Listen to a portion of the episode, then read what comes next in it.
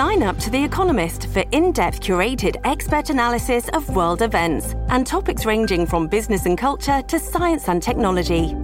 You'll get the weekly digital edition, online only articles, curated newsletters on politics, the markets, science, culture, and China, and full access to The Economist Podcast Plus. The Economist is independent journalism for independent thinking. Go to economist.com and get your first month free.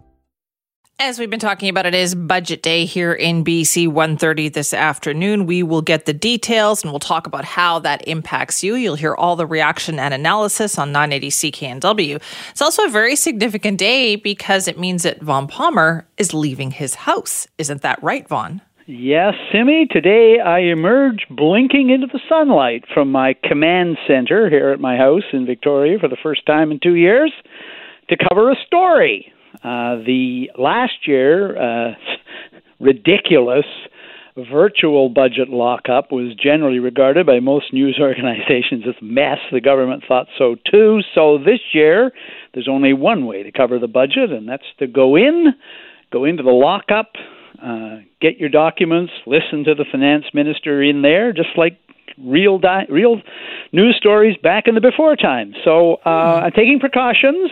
I'll be wearing a hazmat suit. Uh, I'm just kidding, but yes, I am in to cover the budget today, so I'll keep you posted uh, how it goes when I get out. Yeah, how are you feeling about this? Well, I'm not crazy about it. I'm I'm in a high risk group, right? And I know that sooner or later you're going to have to face going back to work.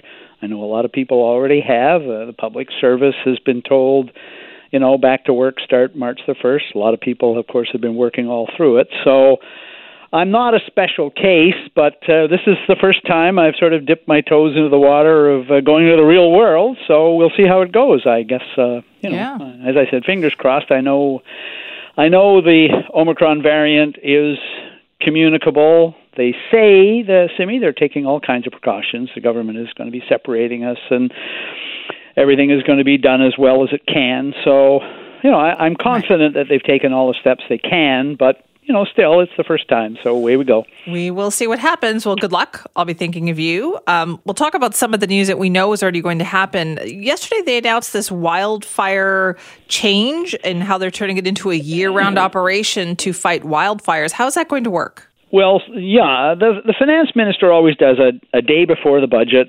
availability and kind of teases one of the stories that's going to be in the budget. Doesn't tell us a hell of a lot.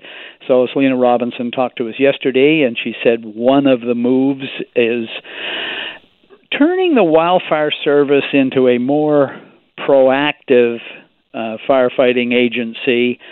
Uh, making it a year round operation, staffing it up year round, getting it more involved in preventive measures, uh, recovery measures, not just there to respond when the fires break out. Uh, partly this is a recognition, Simi, that the forest fire season's a lot longer than it used to be yeah. because of climate change. But a lot of it, too, is trying to get ahead to some degree.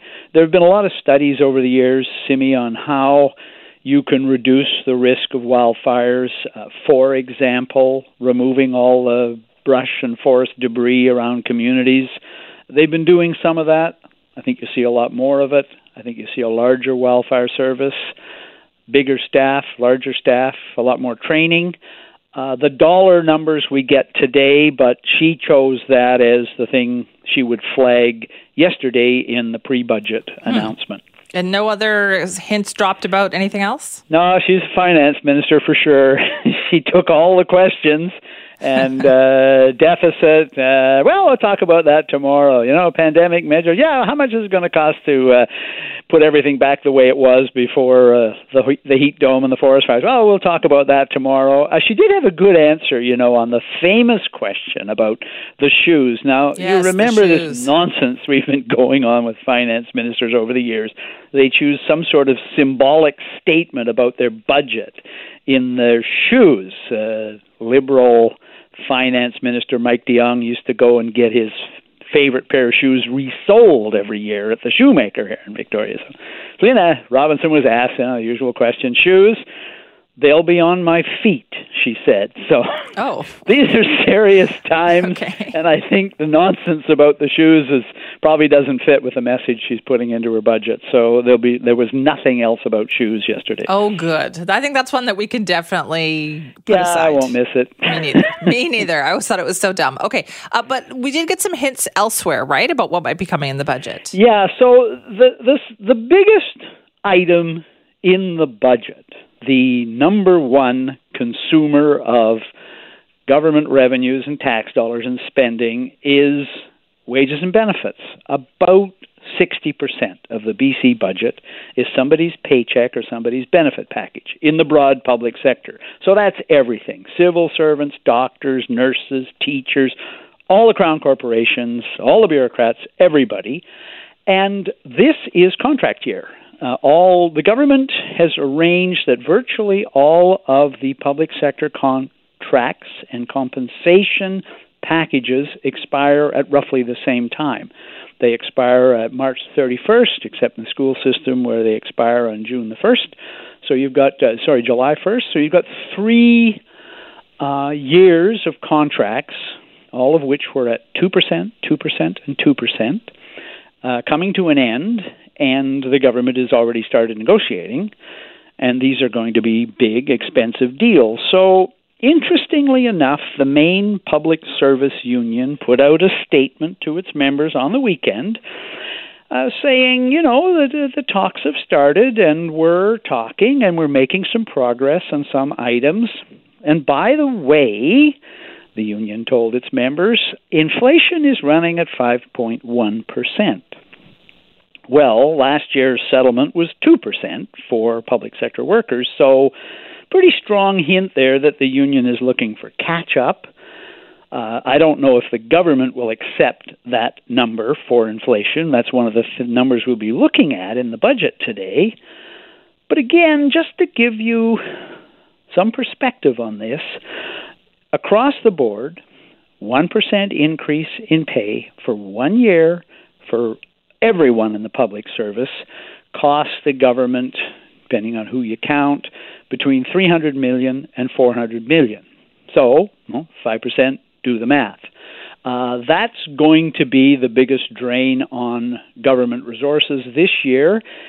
And the other thing to remember, Simi, when they're announcing new programs is most of that money goes to existing programs. Yes, they add some staff here and there, but most of that is money for people who are already working, uh, who already have benefit packages, and who have been working all the way through the pandemic because there was no layoffs in the public sector during the pandemic.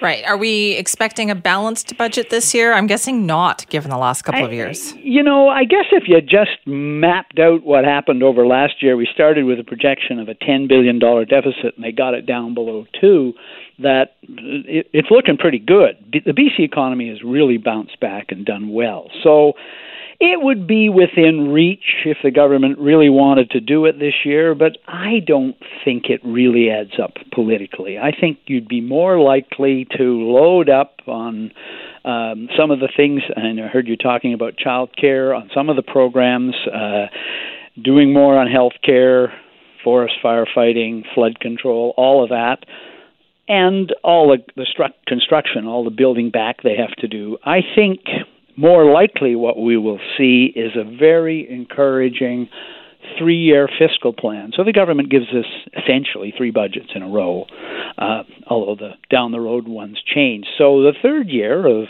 the fiscal plan we get today will be 24 25. And that's the next election year in BC if the government sticks to the schedule. So I th- I don't think you'll get balance this year, but you might get some pretty strong hints that they think it's within reach over the next three years.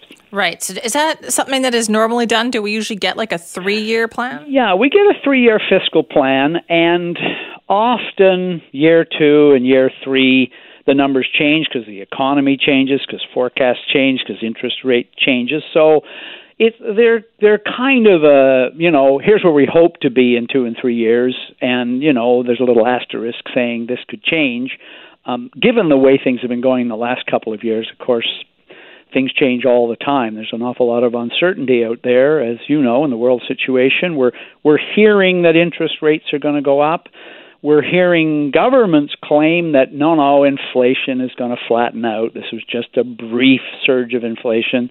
So all of that, you go, okay, well, let's wait and see how it is. But I think, as I said, you're going to get a an optimistic picture for the next three years, but I don't think they'll be saying the budget is going to balance this year. Right. Okay. Thank you very much for that, Vaughn. We'll talk to you tomorrow. Bye bye, Cindy.